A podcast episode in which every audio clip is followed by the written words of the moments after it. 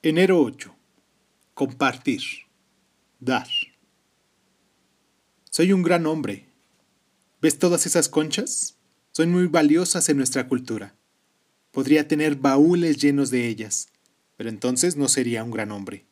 Un gran hombre da lo que tiene y lo comparte con los demás. Anciano de Nueva Guinea. En casi todas las culturas nativas, acumular, guardar, atesorar, o tener mucho más de lo necesario resulta abturbador.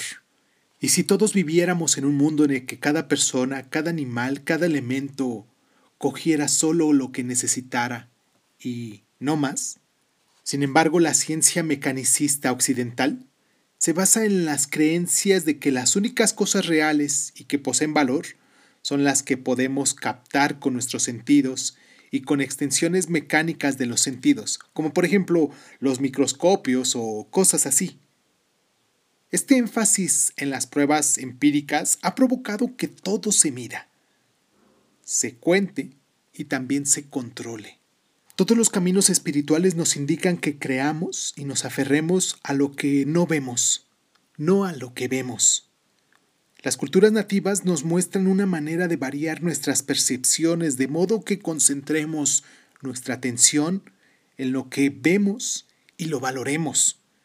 Ahora tenemos la oportunidad de convertirnos en seres espirituales, para lo cual fuimos creados y aprender así a vivir en la mayor armonía de este mundo material.